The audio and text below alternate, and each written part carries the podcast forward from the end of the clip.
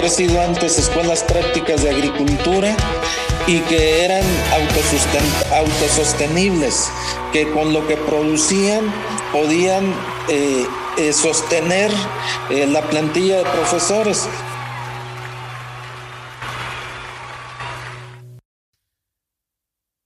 Bienvenidos agrotitanes. Antes que nada, muchísimas gracias por seguirnos escuchando, por generarnos contenido, por generarnos comentarios. La verdad es que hoy me siento complacido con la vida, con Dios, con, con todo lo bonito que es esta interacción de tener un gran agrotitano, una persona que admiro, que respeto y que quiero, pues lo conozco desde hace muchísimo tiempo. En esta ocasión tengo la gran oportunidad de entrevistar a mi papá, Humberto Gutiérrez Burgos, y también tengo la gran oportunidad de que mi hermano, quien es el creativo, quien es el que le da el, buen uso y el buen y la buena entonación al programa, mi hermano Sergio, Sergio Humberto precisamente, eh, interaccione con nosotros en este capítulo. Entonces, quisiera, mi estimado carnal, que si nos pudieras dar unas palabras de introducción. Hombre, pues gracias a ti, carnal. Yo no soy muy muy, muy de presentarme o en público, me cuesta mucho trabajo, que trabajo para educación, pero de todos modos me, me cuesta trabajo presentarme. Hola, soy Sergio Gutiérrez y yo estoy a cargo de, de, de, los audios que se publican de, los agrotitanes. Pero pues mi hermano es quien, quien hace el favor de conectar a todos estos agrotitanes que es tan importante que estén, que se note todo ese trabajo que hay detrás de, de la comida que nos llevamos a la boca y pues qué mejor que estar con mi agrotitán preferido, mi papá. Este, bienvenido, papá. Muchas gracias por, por estar aquí. Es, muy importante, la neta es muy, muy chido que estés aquí. Gracias. Antes que nada, eh, me gustaría, papá, que nos dieras la oportunidad de presentarte. ¿Quién es Humberto Gutiérrez?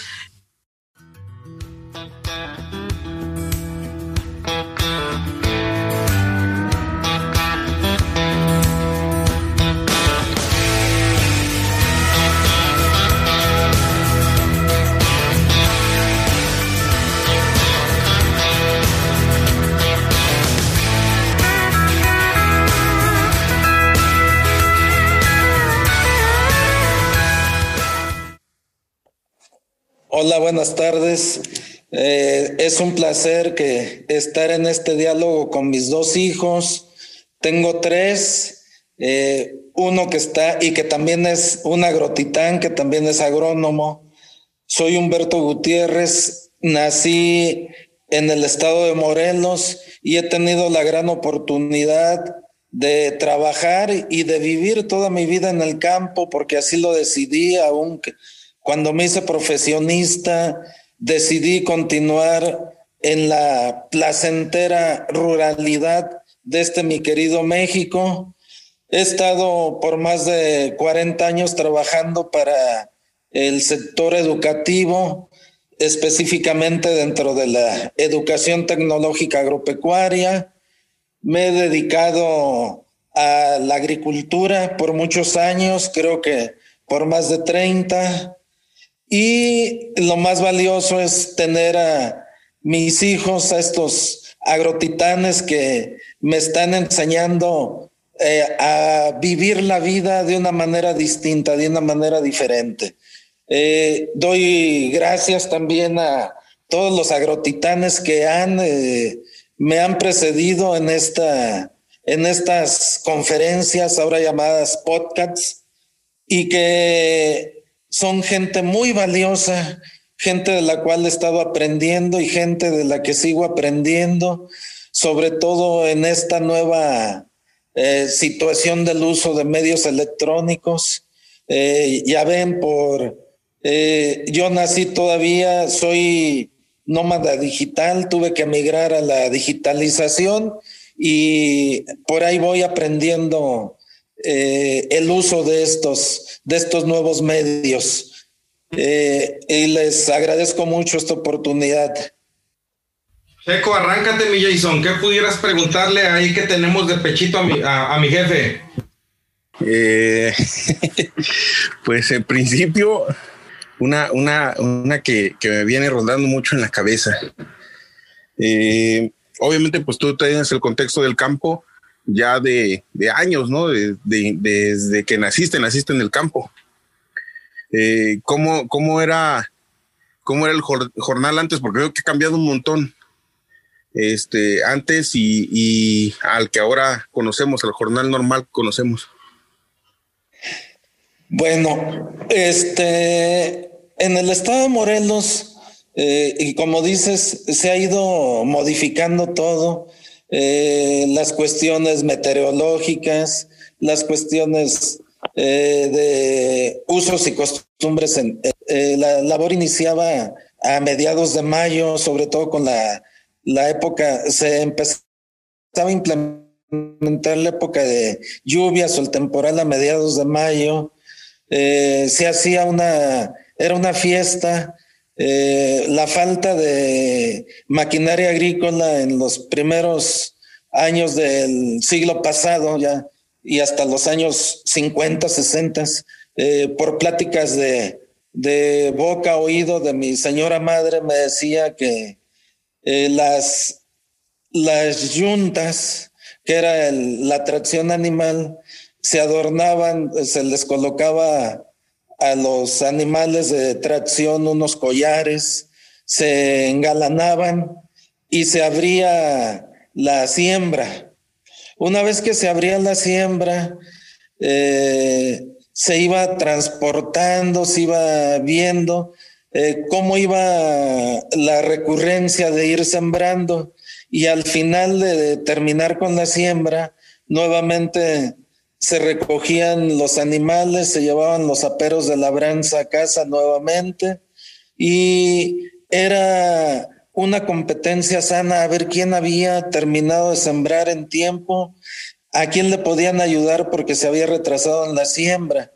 Los jornales iniciaban básicamente, como se dice en el campo, al amanecer, seis de la mañana, y se cerraba a las seis de la tarde para darles de comer a los animales y llevarlos a pastar y nuevamente al encierro para continuar el trabajo.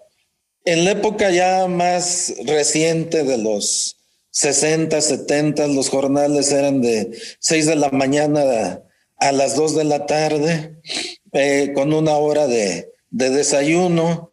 Generalmente se pagaba, se, en la región se dice, se pagaba por día, por jornal. Y posteriormente, cuando se implementó, se, implementaron los cultivos hortícolas, eh, como la cebolla, el frijol, el ejotero, el, el jitomate, se empezaba a pagar algo que acá se llama de por tarea, que es lo mismo decir eh, de por destajo. Entonces ahí eran jornales eh, dependiendo de, de, los trabajadores que aquí se, se, unían o se siguen llamando cuadrillas de trabajadores y se metían durísimo a darle al, campo, pero con, con muchos ánimos y con mucho respeto a la tierra. Eso pudiera yo comentar. Perfecto. Quisiera interactuar y, comentar para contextualizar de dónde estamos hablando. Estamos hablando de una comunidad rural que yo creo que hasta el, otro día Sergio lo, lo, remembraba o lo, acontecía, que más o menos a partir del 98 fue que pudimos tener una calle decente para que pudiéramos entrar ahí. Y a mí en esta parte que, acabas de mencionar, padre, de, decir eh, cómo estuvo la contextualización de, la, de cómo se labraba, me gustaría saber cómo es que llegaba la educación a nuestro pueblo y a partir de los 70 hablas de que tú a final de cuentas ya no estuviste de una forma completa en el pueblo, sino que ya tuviste que interaccionar con la educación y con regresar a las raíces. Y, me, llama la atención porque es, es, es, es abrirte al mundo, pero también de cómo te enseñaron o cómo llegaba esa educación ahí al pueblo. Eh, sí, hijo. Este, yo creo que en todo, en todo México rural, en los años 70, eh, se empezaron a abrir eh, las escuelas tecnológicas agropecuarias y las escuelas tecnológicas agropecuarias dieron la, que eran lo, que son ahora las escuelas secundarias técnicas, dieron la oportunidad de que llegara la educación secundaria de alguna manera al medio rural. Eh, antes, y te pongo el ejemplo de acá, nosotros estamos a 12 kilómetros de Cuautla, Morelos. Cuautla, Morelos solamente tenía una sola secundaria, la secundaria Antonio Caso, posteriormente se abrió la secundaria Cuautle, y en toda esta región no existía una escuela secundaria. Con trabajos había acá en el pueblo la educación completa primaria de primero a sexto año y tuvimos que emigrar. Yo tuve la, la fortuna de que la familia de mi madre, eh, abuela de ustedes, su abuelita, como le decían, este, venía de una familia de maestros y de doctores y eh, uno de ellos este, nos dio la oportunidad de que en ese tiempo yo pudiera salir del estado de Morelos a los 11 años, no cumplidos los 12 todavía, eh, al estado de Coahuila y tuve que irme a estudiar la educación secundaria a Santa Teresa, Coahuila. Eh, Santa Teresa Coahuila está ubicada entre Torreón y San Pedro de las Colonias. Era una escuela, estaba catalogada como la segunda escuela de mejor calidad académica y era de esas escuelas que venían de haber sido antes escuelas prácticas de agricultura y que eran autosostenibles que con lo que producían podían eh, eh, sostener eh, la plantilla de profesores, independientemente de que la, la educación la, absorbía la federación, pero esta escuela se caracterizaba por esa, esa parte que producía y enseñaba. Enseñaba haciendo producir la tierra.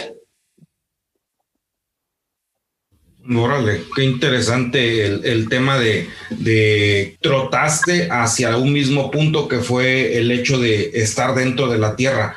Y quisiera entrar en esta parte eh, donde ya tienes la formación del pueblo agrícola, tienes la formación de la prepa agrícola, pero, y, es algo que he reflexionado y que me he puesto a, a querer darle el matiz y el sentido. A los 11 años tus guías y tus mentores fueron tus padres anteriormente, mi abuela, mi, mi abuelita, mi, mi, abuelito. ¿Quién te siguió dando esa, esa situación de seguir preservando los valores, de seguir preservando los principios, estando lejos de casa? ¿Cómo, cómo, cómo lo mantenías vivo en ti? Eh, en ese tiempo estaba muy apegada a la escuela de Rafael Ramírez, del maestro Rafael Ramírez, de Moisés Sáenz. Y me acuerdo mucho la descripción que se hacía de la escuela rural mexicana. Eh, estos grandes eh, maestros, estos grandes pensadores, eh, basaban el, el, contexto de la educación para el medio rural en, varias, varias cosas. Lo importante, decían ellos, era una que les, les escuchaba yo, era que los pueblos no llegarán más allá en su desarrollo, más allá de donde llegue su educación. Pero también la escuela, la escuela rural eh, entraba en una, en, un, en una situación, en un gran dilema porque eh, finalmente tú terminabas la primaria y tenías que emigrar de, de tu pueblo, de tu lugar de origen, a buscar este, el conocimiento y continuar con tus estudios fuera, lo que tú dices, fuera del contexto de, del seno familiar. Cuando salías del seno familiar, decían ellos, eh, sobre todo Moisés Sáenz, decía, a los alumnos en la mañana de, de lunes a viernes se mantienen en clases teórico-prácticas, se mantienen aprendiendo matemáticas, física, química, eh, historia, civismo, ética. Pero a pesar de todo eso, y a pesar de que los, los sábados los llevamos a hacer prácticas, los llevamos a que convivan con la tierra, los llevamos a que sientan la tierra entre sus manos, a que convivan con las plantas. Y los domingos les enseñamos eh, eh, cómo asear su ropa, cómo lavarse, cómo tener este, esta parte que complementa su educación. Resulta ser que cuando regresan a su pueblo, regresa ser que cuando eh, resulta ser que cuando regresan a su lugar de origen son ya unos perfectos extraños en su propia comunidad. Están fuera del contexto, vivieron, se amplió, se amplió su horizonte de conocimiento, se amplió su horizonte de, de viajar por la vida y cuando regresan resulta ser que muchos de ellos terminan como seres inadaptados. Entonces, eh, decían, y, lo repetíamos también con los mijes, el, el ser humano, el, el, joven que tenga la necesidad de salir a estudiar lejos, debe de salir, pero debe ser, si es un morelense, debe ser puede estar trabajando en Japón o en China o en Corea o en Estados Unidos, pero no debe de perder el contexto en su arraigo a su comunidad, porque sigue siendo morelense, sigue siendo mexicano, sigue siendo huichol, sigue siendo mije, sigue siendo tlahuica. Esa parte de la escuela rural no la enseñaron y nos fueron adaptando y nos fueron de alguna manera reenfocando para que no nos perdiéramos en el contexto de, de las grandes ciudades, en el contexto de quererte quedar en, en, la ciudad, en el contexto de hacerte este agrónomo campesino nylon de, de banqueta. Y eh, de esa manera nos fueron inculcando el amor a la tierra, que yo, de hecho, yo lo traía muy, muy profundo, ya arraigado por los orígenes zapatistas de, de mis bisabuelos y de mi abuelo, y la lucha que se dio en el estado de Morelos por, por un pedazo de tierra. Eh, eso sería. Tú hablas de, de, un arraigo pues muy fuerte eh, con la familia y con, y con la tierra, ¿no? Que uno este, está amarrado por el ombligo, pues, a la tierra. Sí. Entonces, eh, pensando en eso, ¿tú, ¿tú en qué momento decides no regresar, pues, a, a, Morelos? Porque, pues, en el norte del país, pues, hay bastante, bastante oportunidad de crecimiento, ¿no? ¿Y por qué regresas a, Morelos? Bueno, en principio yo creo que como dices tú, te llama, te llaman los apegos, te, te llaman los arraigos, eh, yo regreso de 15 años y regreso a continuar mis estudios, pero ya ahora en un, en aquel tiempo se llamaba Centro de Estudios Tecnológicos Agropecuarios, ahora conocidos como Centros de Bachillerato Tecnológicos Agropecuarios. Y, y me regreso ya eh, con la firme idea de ser eh, agrónomo, este, y de tener una especialidad en el, en el desarrollo rural, en el aspecto de tratar de impactar, tratar de poner un granito de arena para eh, que este México fuera logrando este mayor, mayor desarrollo. Ay, qué buena onda, porque no, no hay mucha gente. Ahorita me, me estoy acordando que, que dices que, que, hay que promover esta onda del desarrollo rural que en algún momento, no sé si aún exista, pero yo recuerdo que había la figura del extensionismo. Entonces, este, me acordé porque una vez nos pasaron en, en, en, la secundaria una, este, una película de, de este, precisamente de un extensionista. Sí. sí, y la obra es de Felipe Santander, el, el director. Este, la cuestión del extensionismo eh, la cuestión de las misiones culturales, la cuestión de las brigadas para el desarrollo rural, en la iniciativa privada las cuestiones de las centrales de educación de, de, las fundaciones, eh, le fueron tratando de, regresar al, al, campo, inclusive el aperturar más eh, instituciones educativas en el medio rural para que no se desplazaran los jóvenes y no perdieran el arraigo y la identidad, eh, fue otra, otra parte, el crecimiento de la educación este, tecnológica agropecuaria, el, crecimiento de, de toda la, la, cuestión de las ingenierías y la técnica, pues se da en la época de don Lázaro Cárdenas y hasta la época de Luis Echeverría. Luis Echeverría ah, apoyó muchísimo la parte de la formación de escuelas tecnológicas agropecuarias y centros de estudios tecnológicos agropecuarios. Ya después se formaron las escuelas, los institutos tecnológicos agropecuarios, se formaron los centros de investigación y graduados agropecuarios y se fue abriendo más. No, no tan solo se quedó en este México donde solo existía eh, la Universidad Chapingo, la Universidad Autónoma Antonio Narro, la Universidad Hermanos Escobar, y, este, se fueron abriendo y muchas de las universidades fueron aperturando también la especialidad de las ingenierías y la agronomía. Órale, muy, muy, muy, muy, muy chido eso porque me, llama la atención y es lo que te quería preguntar, ¿por qué no Chapingo? ¿Por qué no la narro? ¿Por qué no los hermanos Escobar?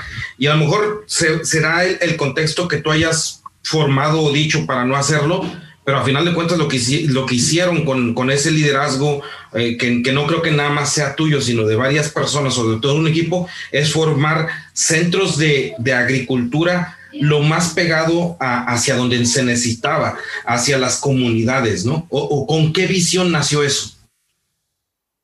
Sí, efectivamente era eh, mantener este, los centros educativos pegados a, a las comunidades rurales y que también se les dotara de cierta superficie para que se complementara la cuestión teórica con la cuestión práctica, para que al igual como los doctores en, en la praxis de la medicina tienen la oportunidad de incorporarse en su residencia a, hacer prácticas, a estar en contacto, eh, salvando vidas, aquí la, la idea era de que el alumno estuviera en, esa continua comunicación con la tierra, en ese, en ese continuo devenir de, de estar con el agua, la tierra, los insumos, pero sobre todo estar en comunicación con los productores del medio rural.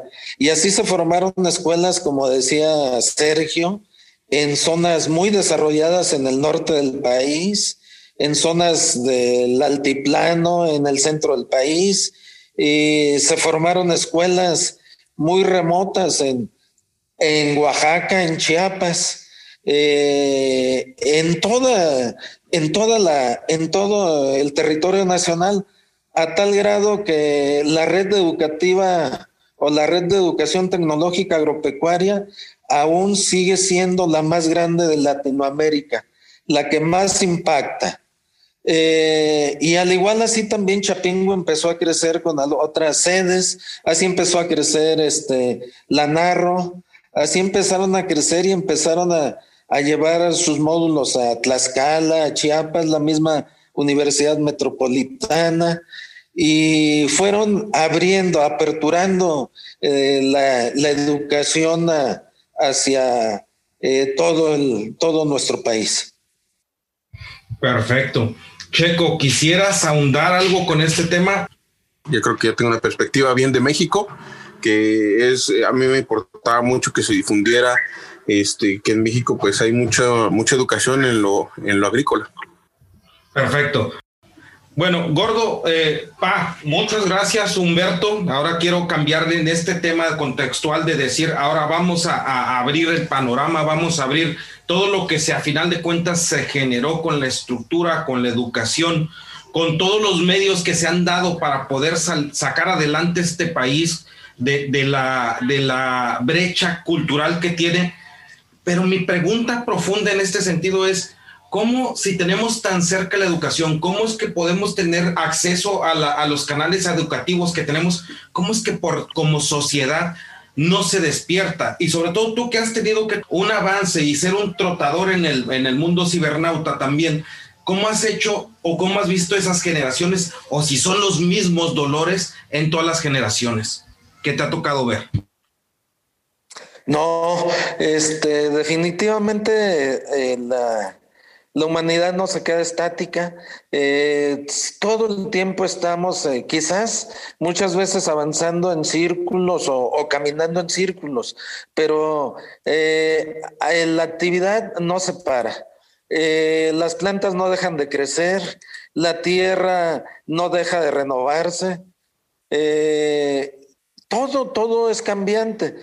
Este, Desgraciadamente, yo diría, lamentablemente, eh, se ha perdido cuando se dejó de, cuando se convirtió en la situación de que en el matrimonio los dos quieren ser proveedores, los dos quieren desarrollar, los dos quieren crecer. Eh, muchas de las veces se ha descuidado esa formación que se tenía en el seno familiar cuando se descuida un poquito la parte de, formación desde el seno familiar y se piensa que la educación va a resolver todos esos problemas, se empieza a dar una situación de descomposición del tejido social. Y resulta ser que lo hemos platicado con ustedes. Eh, las generaciones van cambiando, van evolucionando, muchas veces para bien, muchas veces para mal. Como lo dice muchas veces Pepe Mújica, eh, a veces el bien es mal y a veces el mal es bien. Entonces, este, esta parte en la que se van cambiando, van creciendo las nuevas generaciones, se van dedicando más al, uso de, lo que decías tú, hacer cibernautas, el uso de más aparatos electrónicos, estar eh, más en la televisión, se va perdiendo esa parte. Y cuando se pierde esa parte, eh, se va también perdiendo el, el, amor y el quedarse en la tierra.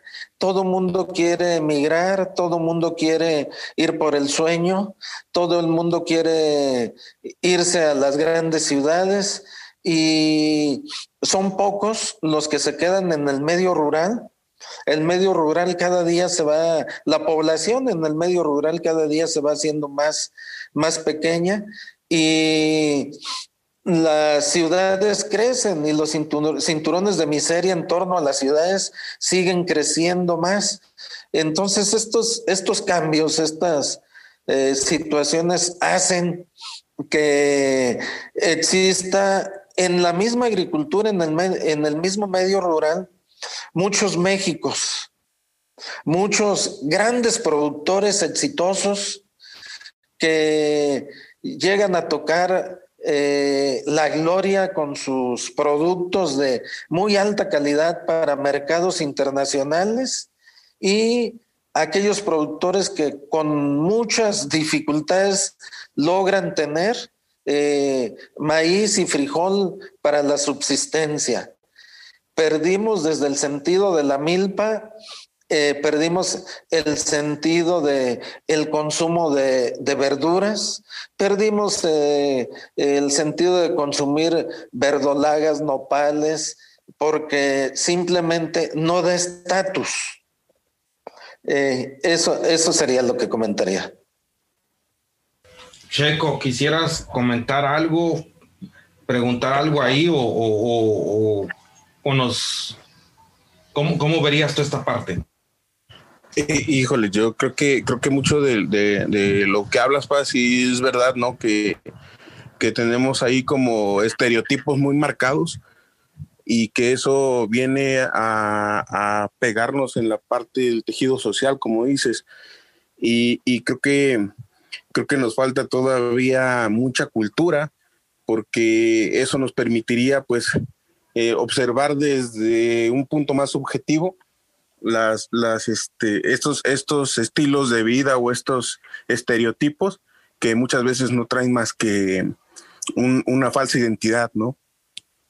Así es, los eh, tocas algo muy interesante, Sergio, eh, los estereotipos. Yo quiero ser, eh, quiero parecerme a cierta cultura, quiero estar en este estatus, quiero, este, no, no consumo esto por esto, esta otra cosa. Eh, y ahora que se han puesto de moda las supercomidas, que se han puesto de moda eh, la comida rápida, que se ha puesto de moda eh, los azúcares en, botellas, este, todo mundo quiere copiar ese estereotipo. Y yo te diría, nada más me remonto hace 30 años, las botellas de cristal que iban con los tacos o los itacates para el campo, eh, llevaban café con leche, algunas llevaban café y para las familias más pobres llevaban eh, té de hojas de naranjo o muicle. Y si tú ves ahorita un desayuno para un, un jornalero, no le hace falta su refresco de cola. Y si no lleva el refresco de cola, es pleito con la esposa. Esos estereotipos, esa comida que nos han vendido, esa parte de, que nos han, ahora nos han estado colonizando a través, a través del paladar. Eh, la colonización nos llegó un día por los españoles a punta de, de hierro y ahora nos llega eh, de otras culturas la colonización a través del estómago. Vale, qué, qué, qué reflexivo es. Seguimos siendo un pueblo conquistado y lo peor, seguimos siendo un pueblo conquistado porque no nos hemos dejado conquistar por nuestra cultura, no nos hemos dejado conquistar por ser un pueblo más educado, no nos hemos dejado conquistar por dejarnos de ser estereotipos que, que, que realmente queremos arraigar sin serlos. Y esa reflexión me la, me la, me llevo y te lo agradezco muchísimo porque me la haces este, hacer entender en un contexto que a final de cuentas una sociedad como la que tenemos sufre porque se quiere dejar sufrir. Y hace un rato porque él lo quiere hacer, porque lo goza el sufrimiento y a final de cuentas, y entrando a la parte, eh, eh, ¿cómo se pudiera decir?, de historia mística y de misma filosofía, este, de adoctrinamiento, eh, siempre ha sido que el, el pueblo sufrido va a ser el pueblo elegido por Dios, pero aquí veo que el pueblo nos dejaron sufrir, pero para ser conquistados y hace un rato Sergio lo decía en las películas, ¿no? Quisiera que nos dijeras esos comentarios, Sergio, de, las películas, cómo lo percibimos, cómo nos perciben en el mundo y cómo seguimos siendo un pueblo completamente conquistado por no querernos conquistar por la, por la cultura, ¿no? Ah, bien, es que, eh, bueno, te comentaba que hay muchos, muchos escritores que hablan de, de una de, que en México el, cine mexicano, cuando tuvo su máximo esplendor, pues eran, eran este, películas en donde todos éramos derrotados, ¿no? En donde la miseria y el hambre era, era, eran personas que eran de bien y los que pues tenían riqueza pues eran los malos, ¿no? Del cuento. Y, y creo que eso se nos fue, se nos fue arraigando hasta, hasta los huesos, hasta el ADN, ¿no? Porque seguimos pensando de esa manera, que si uno tiene o si alguien tiene dinero, pues su tendencia va a ser a ser un poquito más, más este, abusiva o hasta pervertida, ¿no? En algún momento. Entonces, eh, eh, eso, eso culturalmente nos pega muchísimo. O sea, no, no, no somos un país culto y eso añádele que tenemos una, una televisión pública que, que, deja mucho que desear porque eh, lamentablemente es la que más cobertura tiene, ¿no? O sea, puede llegar a, muchos lugares de manera muy barata.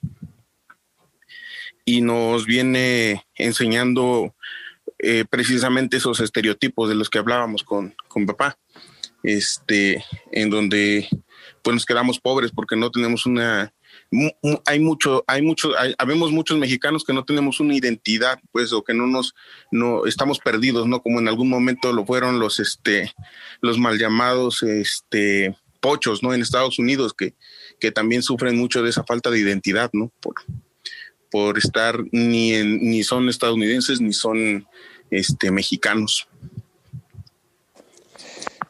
Sí, este, desgraciadamente, eh, retomando parte de, lo, que comentan, ¿no? Este, muchas de las veces eh, se ha criticado fuertemente el sistema educativo porque tenemos un sistema educativo eh, ad hoc para crear mano de obra barata eh, tenemos un sistema educativo que a veces este, solamente eh, no, te, no te enseña a, hacer, a, despertar tu capacidad de análisis. Este, muchas de las veces, y no hablo tan solo del sistema educativo nacional, te hablo de, todos los sistemas educativos que eh, muchos de ellos están enfocados a domesticarte a lo que tú decías, al rompimiento de una cultura como la tolteca, al rompimiento de una cultura como la azteca, al rompimiento de todos esos mosaicos culturales donde eh, se le tenía un amor infinito a la tierra, a la lluvia, al agua, a las plantas, a los ancianos. Eh, esta parte eh, con los nuevos estereotipos, con, los nuevos abayazamientos de, que nos llegan, van rompiendo y van manteniéndonos en un México este, con muy poca capacidad de análisis, en un México con todos los recursos que tenemos, con tantos kilómetros cuadrados de tierra, con tanta biodiversidad, con tantas cuestiones que, naturales que nos permitirían un crecimiento muy, muy, muy, muy acorde eh, con las cuestiones sostenibles, sustentables, eh, eh, ecológicas. Y si tú volteas a ver, para los ríos de nuestro querido México son ríos contaminados. Si tú volteas a ver para nuestros mares, son, son este, eh, plataformas de basura. Si tú volteas a ver para la misma tierra ahorita, la, las nuevas tecnologías, la, la cintilla, el plástico, eh, los mismos este, envases de agroquímicos, tú ves que son eh, basura, hay mucha basura. ¿Y cómo es posible, y tú lo acabas de decir con la cultura de los pochos, que a veces no se sienten identificados ni con México ni con Estados Unidos, pero yo lo veo. ¿Cómo es posible que el mismo mexicano cruzas eh, hacia Estados Unidos y dejas de tirar basura y tu, y tu comportamiento de la noche a la mañana eh, entra en, los márgenes de, esa, de ese nuevo eh, territorio que estás pisando y retornas a México y vuelves a, tener el comportamiento. Es, es, es un tanto complejo y somos, somos muy complejos los seres humanos. Sin embargo, eso ya le tocará a los sociólogos, a los psicólogos, a los este, que se dedican a esas áreas a, ilustrarnos. Eh, en el campo sí, este, hay, hay para dónde crecer, hay oportunidades de negocio hay oportunidades de hacer cosas para buscar por lo menos los cinco satisfactores mínimos para la población rural y para todo este gran país que es tener salud, eh, acceso a la salud, acceso a vivienda, acceso a la alimentación y acceso al vestido. Y, y podemos, yo creo que todavía estamos a tiempo de, de poder. Todavía esta tierra tan noble eh, que nos da de comer, a pesar de que muchas de las veces la comparo que vamos arándola y vamos rascándole como eh, cuando los ácaros de la sarna rascan una piel, así vamos dejando la tierra para pedirle que nos dé de comer y es tan noble que nos sigue dando de comer. Este, no quiero abusar, pues, les permito eh, que me guíen, yo nada más a veces suelto y suelto.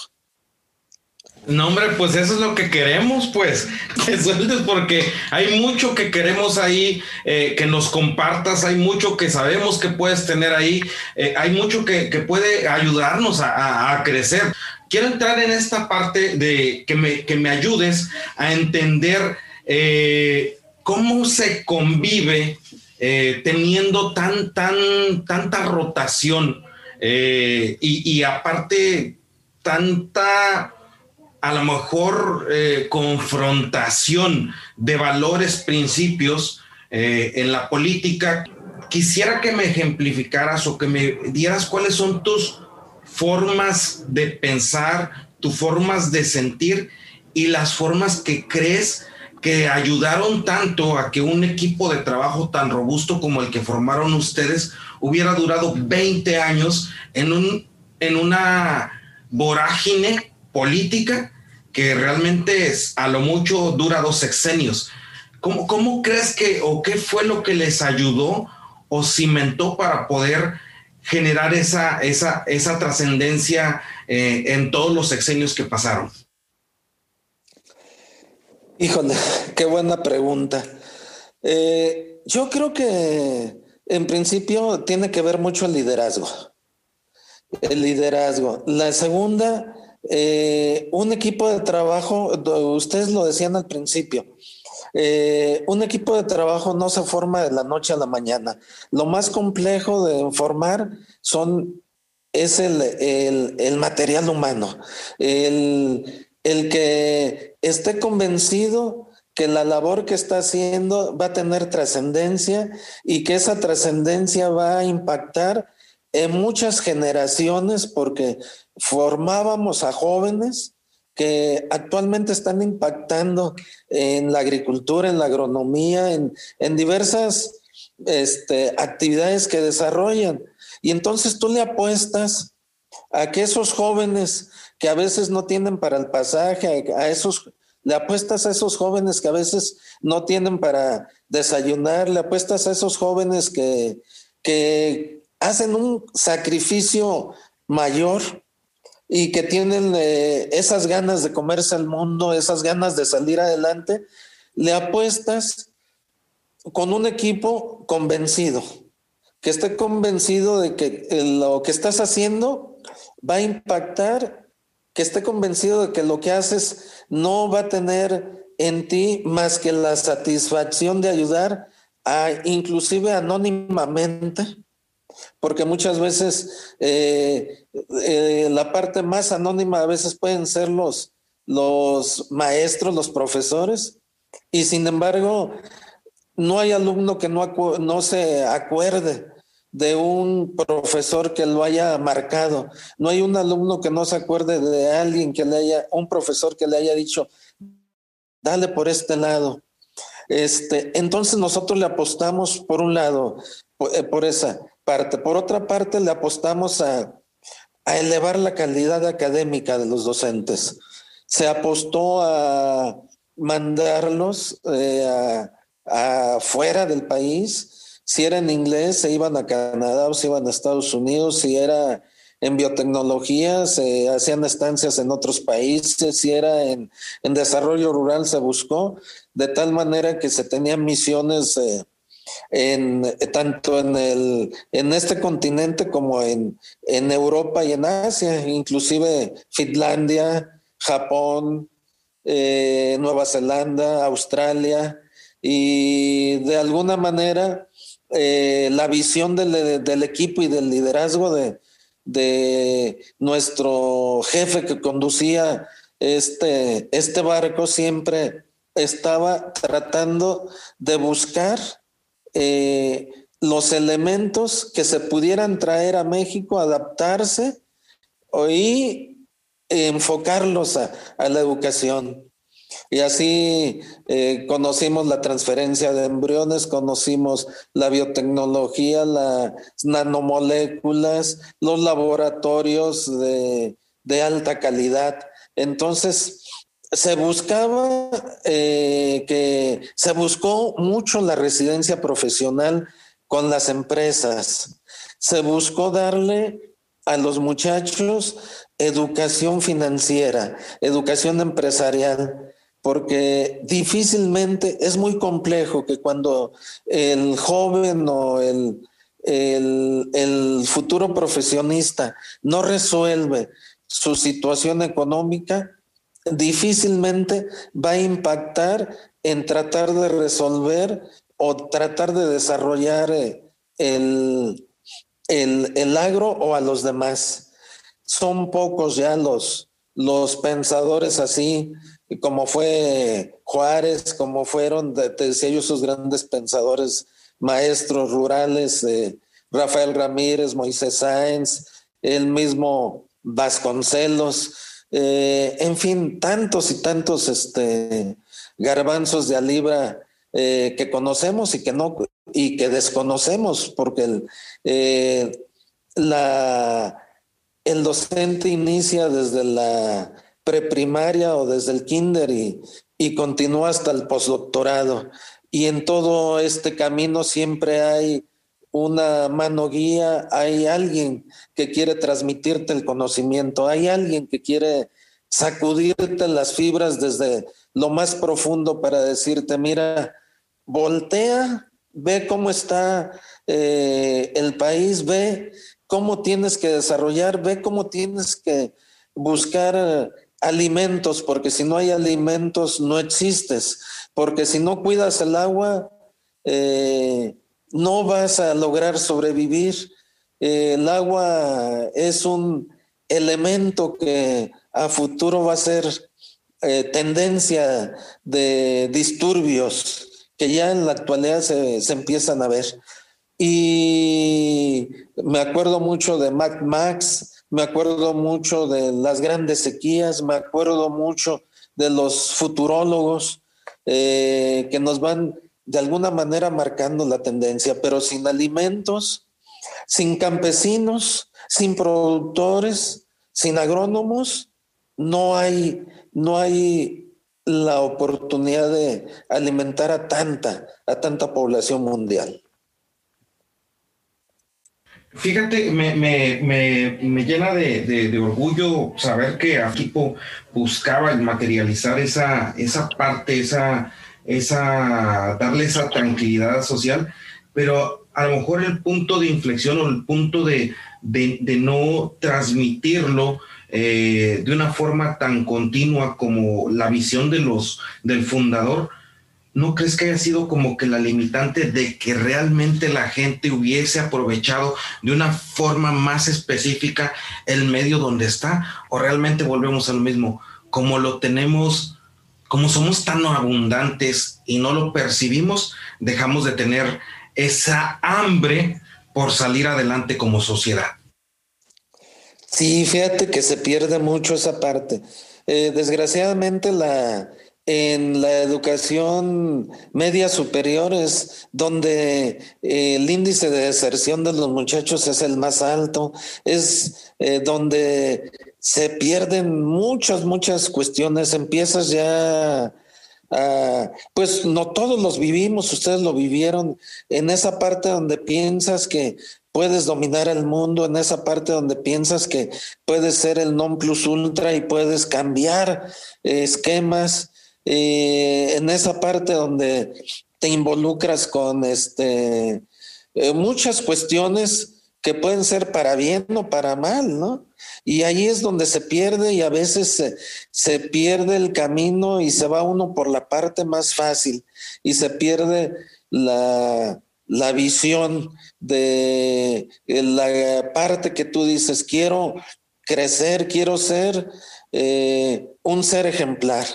Eh, yo me recuerdo mucho que les decía yo a ustedes, ustedes eh, estudien lo que quieran, sean, fórmense en la parte que más les guste. Pero les decía yo, si, si quieres ser barrendero, tienes que ser el mejor barrendero del mundo. Si quieres ser bombero, tienes que ser el mejor bombero. Si quieres ser agrónomo, tienes que ser un agrónomo con ganas y con, como decías tú eh, hace algunos instantes, con ganas de comerte el mundo. Y no para ti, sino para cambiarlo, para que independientemente de que nos registre o no nos registre la historia, eh, al final del camino eh, se, siente esa satisfacción de que hiciste lo que más te gustaba, veniste a este mundo y amaste lo que más amabas, veniste a este mundo y aportaste lo que más pudiste. En, en palabras muy domingueras sería venir a ser magnánime, ¿no? dar con nobleza, con abundancia todo lo que te diste.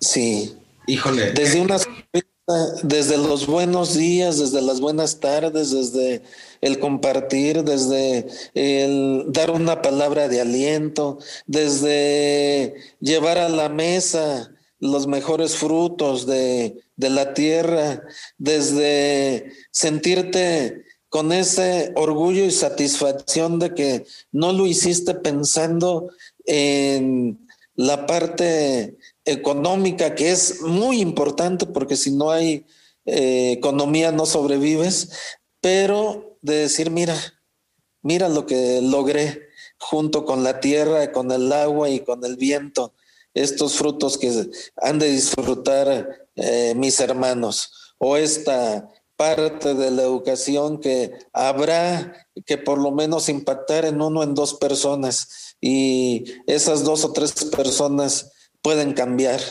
pueden mejorar este, este país o este, este valle de la tierra. Muchas, muchas gracias, Pa. La verdad es que eres un verdadero agrotitán, ¿no? La verdad es que fue, es el episodio 50 este. Eh, hemos tenido N cantidad de enseñanzas, pero de cada persona aprendemos mucho y, te agradezco esas palabras. Checo, ¿quisieras decir algo? ¿Quisieras comentar algo? Pues sí, sí me gustaría agradecer a, a, todos los que nos han escuchado y nos han escrito. Es el 50, no pensé llegar tanto. Empezó este, esta onda como un experimento y, a mí me ha gustado muchísimo porque me enseña un montón de cosas cada vez. Eh, eh, y, también pues agradecer a, como decían hace un rato, eh, hay gente que, la historia no le reconoce sus, este, sus aportaciones y, yo creo que, que todos sabemos qué aportamos. Entonces quisiera agradecerles a todos aquellos que han aportado algo a la historia de nuestro México y agradecerles de corazón. Muchas, muchas gracias. Siguiendo con este camino gordo de, del podcast y de, la conversación que tenemos y con la estructura que siempre programamos, aunque ah, de repente Sergio, mi hermano, me dice, oye, güey, de repente haces muy, muy serias las pláticas. ¿Cómo te diviertes? ¿Qué te hace feliz? ¿Qué te hace sonreír cada día? ¿Cuál es tu forma de decir, mi humana, mi humana forma de ver el mundo es esta y de esta forma me divierto? Híjole, me, me divierto mucho, eh, sobre todo, alguna vez me preguntaste que cómo planeaba mi día. Eh, mi día lo empiezo a planear desde un día antes, eh, empiezo todos ustedes saben que eh, camino o corro casi todas las mañanas. Este, me divierto caminando. Me, el caminar me permite eh, despabilarme, el caminar me permite ir pensando varias cosas, el caminar me divierte, el caminar me permite conocer a personalidades, me permite hacer nuevas amistades, eh, me permite ir profundizando en muchos aspectos.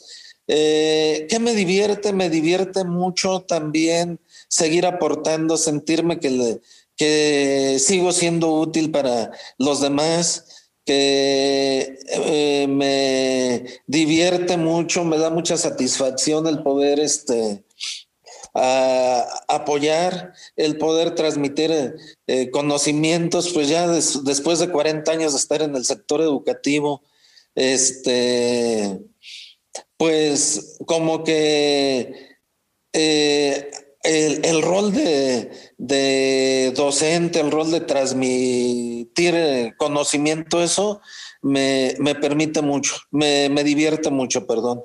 Este, estar transmitiendo, estar eh, tratando de, de, interactuar con todos. Este, lógicamente, eh, me, me, divierte mucho estar, por ejemplo, en, en el grupo con ustedes, aunque sea de manera este, virtual. Eh, en fin, hay, hay muchas cosas que, que, me divierten. Checo, tú que eres el buenas para esto de preguntar las cosas divertidas, a ver, güey, algo, algo chusco que quieras que, que nos cuente o que se venga a la mente, güey. Yo sé que eres muy maldoso, no es mentira, te divierte más ser maldoso.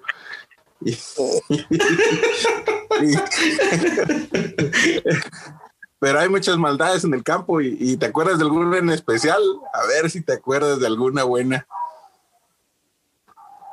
Sí, ¿te acuerdas? ¿Tú, te acuerdas de alguna maldad que hayas hecho? Sí, una que te hice a ti, casual. Aquí en el campo. Una que te hice a A ver, cuéntalo. Una vez que te fuiste de, de parranda y venías llegando y nosotros ya estábamos listos para irnos a, al campo.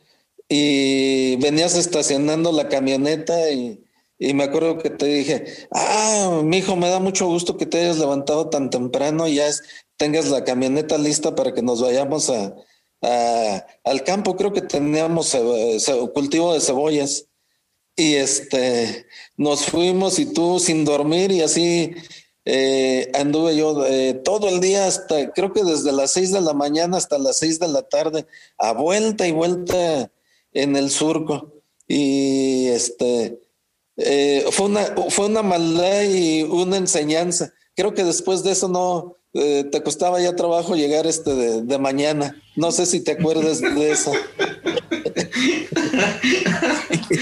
Y algo me acuerdo. Y, todavía tengo secuelas. Esa es muy buena. Gordo, otra pregunta que me gustaría hacer, eh, eh, con el mismo, como dice Sergio, con la estructura y con en la programación. Si tuvieras el día de hoy la oportunidad de, de decir una frase con la cual empezaría tu biografía, ¿cuál sería? Me la pones difícil. Este, esa parte nunca le, he pensado, pero eh, quizás me, me gustaría empezar como los cuentos. Érase una vez un hijo de un campesino. Quizás esa. Y de una costurera. Sí de una, una madre que eh, fue eh, maestra durante dos años, fue enfermera y fue costurera, pero sobre todo fue una, una madre ejemplaria, al igual que mi padre, que fue un, en vez de ser mi padre, fue mi amigo. Siempre me permitió tomar decisiones y fuimos grandes amigos. Sí. Sí. Qué qué chido. Eso me gustaría. Qué eh. chido. Gordo, y, con respecto, y quiero entrar en esta parte donde, para ya terminar el capítulo, para darle, dar, darles oportunidad a ustedes de descansar, que ahora los ando dando guerra en, fin de semana, quisiera preguntarte, ¿cuál, ¿cuál, ha sido de las enseñanzas que más recuerdes de tu padre y sobre todo eh, teniéndolo, como dices, como un gran amigo? Eh, yo creo que el amor a la tierra el amor a la tierra, él este, básicamente creció huérfano. Este, me acuerdo que muchas veces, este, eh, y, recuerdo muy una, una, frase que me dijo porque, este, ya cuando él estaba, pues no grande, porque él falleció de 62 años, pero sí recuerdo que una vez me, me preguntó, oye, este, pues los terrenos, este, pues ahorita hemos descuidado y no tenemos este, mucha siembra. Este, me dijo, yo ya, ya me siento cansado. Este, ¿qué me sugieres que hagamos? Y como, como así sin, sin pensarla mucho, yo eh, sin que sonara a, que yo tenía interés en, la herencia, en, lo que había, le dije, mira papá, yo te, daría un consejo. ¿Por qué no vendes todo lo que tienes y con lo que te den, disfruta los años que te quedan de vida? Y me contestó, y esa, esa es una autorreflexión para mí, me contestó y me dijo, muchas gracias, mijo, pero ese consejo cualquier pendejo me lo da a la vuelta de la esquina. Y de ahí partió con un concepto eh, donde me dijo, la tierra y más la heredada, la tierra, en vez de que se, se destruya, se tiene que ampliar. Si te dejo un surco, Tú debes de dejarle tres a tus hijos. Si te dejo un árbol, tú debes de sembrar cien. Y se fue por ahí en un concepto de arraigo, en un concepto de, de tanto amor a la tierra que yo creo que fue de esas veces que me dio una, una cruda moral, pero fuertísima, por una respuesta tan ligera que le di, porque para mí era más fácil que él disfrutara de lo que tenía a que él estuviera pensando en, dejarlo a las generaciones y sin embargo se conservan y se conservan un poquito más que vendrán eh, para las nuevas generaciones. Una Hoy, hoy, Sergio, que no vale la pena, gordo, esto es lo que nos hace humanos, esto es lo que nos hace fuertes, esto es lo que nos forma en la vida y, lo cual te lo agradezco que lo compartas de esta forma. Este, para ir teniendo y cerrando el capítulo, eh, ¿qué, no, ¿qué, no, recomendarías en el sentido de decir cuáles son las recomendaciones en las nuevas generaciones, a las gentes que interactuamos en el campo, a las gentes que estamos dentro del, del medio rural, del medio citadino, del medio agrícola? ¿Cómo, cómo podemos, podemos seguir siendo revolucionarios en este, en este mundo que nos quiere doblegados? Y no más de doblegados, sino Domesticar. Domesticar. En este mundo donde nos, nos, quieren domesticar, ¿qué podrías apostar para no dejarnos domesticar? Yo creo que tenemos que apostarle, sigo y voy a seguir eh, siendo eh, hasta que me muera, siempre le voy a apostar a la educación. Eh, y eso lo aprendí también de mi padre y de mi madre, me decían, les podemos dejar toda la herencia que quieran, pero la mejor herencia que les podemos dejar es su formación y su educación. Si ustedes la saben aprovechar, van a ser seres humanos analíticos, van a ser seres humanos que van a poder desarrollarse, van a poder ser seres humanos que pueden eh, tender la mano a los demás y van a ser seres humanos que puedan tener lo que requieran en la vida. Eh, si les gusta la parte económica, van a poder crecer económicamente. Si les gusta eh, crecer por la parte social, van a crecer socialmente pero yo le apostaría a la educación por un lado, pero esa educación eh, de análisis, esa educación que no te domestica, esa educación que al contrario te, te simbra y te hace que despierte lo más profundo de tu pensamiento para que puedas crecer.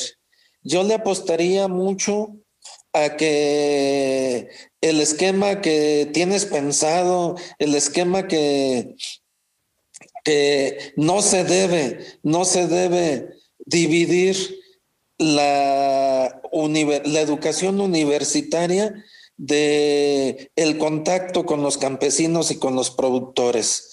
Si de alguien podemos aprender es de la creatividad y del ingenio de los productores, de los campesinos, de los jornaleros. Si tú estás en comunicación con ellos es como eh, si tuvieras al enfermo en tus manos y puedes verlo, puedes tú aprender de aquel que cuando se le poncha la llanta del tractor le mete un tronco de un lado y se viene con tres llantas por de la labor, no, no deja el tractor tirado.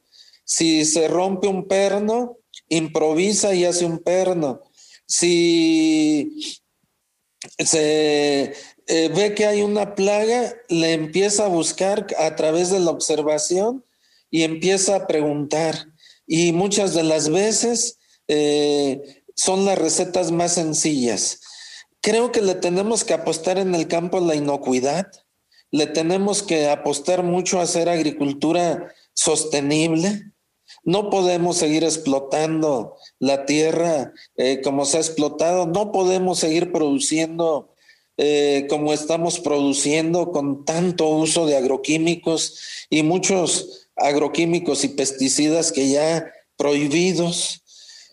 Eh, tenemos que apostarle a la regulación en las normas oficiales, tenemos que apostarle a, la gente, tenemos que estar con ellos, tenemos que, que ir de la mano con tanto con los grandes productores como hasta con los que hacen agricultura de subsistencia.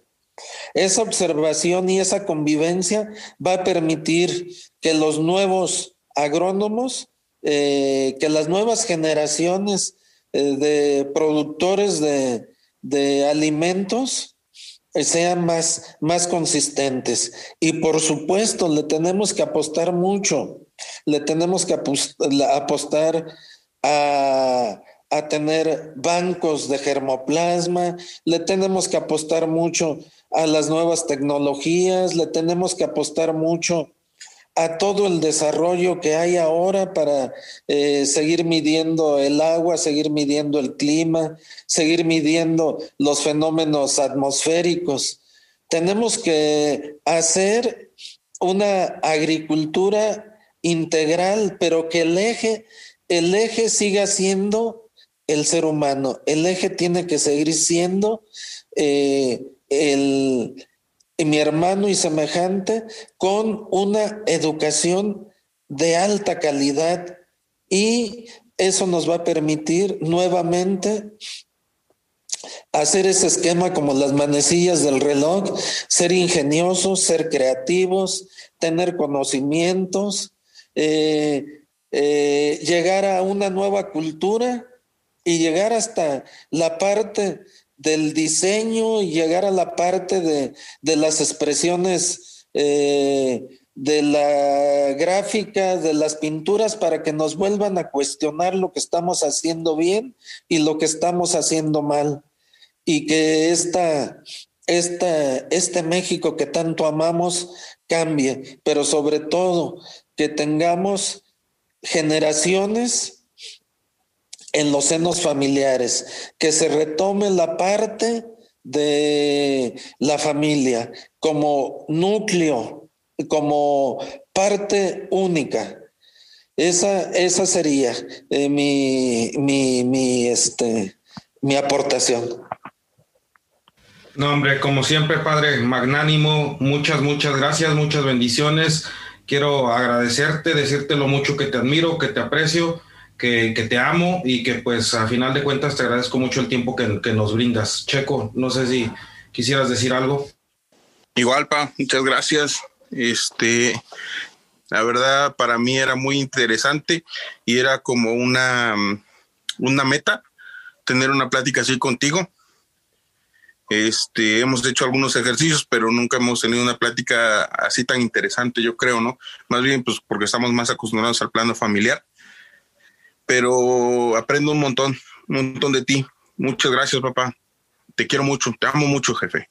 Y, y, esta, y esta creo que es una buena oportunidad para conocerte mejor. Eh, me sirvió un montón conocerte.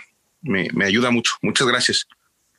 Sí, yo quisiera también concluir este, pues deseándole a, mucho éxito en esto, este, que estos programas que, que están haciendo aporten como, está, como han estado aportando, agradecerle mucho a todos, a todos los que han entrado a, a estos podcasts, porque de todos he aprendido y de todos he puesto en práctica alguna, alguna este, cuestión que ellos este, nos han compartido.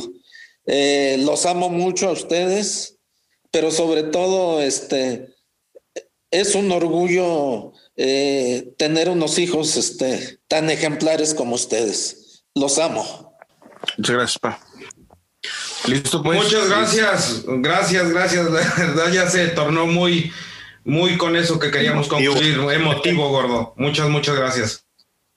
Eh, que, que sigan los, los crecimientos y que Agrotitanes sea una herramienta que sirva para todos los, los que estamos metidos, los que estamos, los que le apostamos al campo, los que le seguimos apostando a los fitomedicamentos, los que le apostamos a la herbolaria, lo que le, apostamos a, a los productos que llegan a la mesa y que haya mucho crecimiento y mucha abundancia y muchos programas. Los amo y los quiero mucho. Iguanas ranas, gordo. También, pues aquí hace falta el Vlad y también lo amamos, lo queremos. Y pues ahora sí, que en este caso fue los dos porque participamos en el programa, pero esperemos un día de esto sea los tres y, darnos un abrazo fraterno. Cuídense, bonito fin de semana. Muchas gracias. Un abrazo. Un abrazo. Nos vemos, pa. Gracias. Nos vemos, gordo. Bye. Hasta luego. Bye. Bye.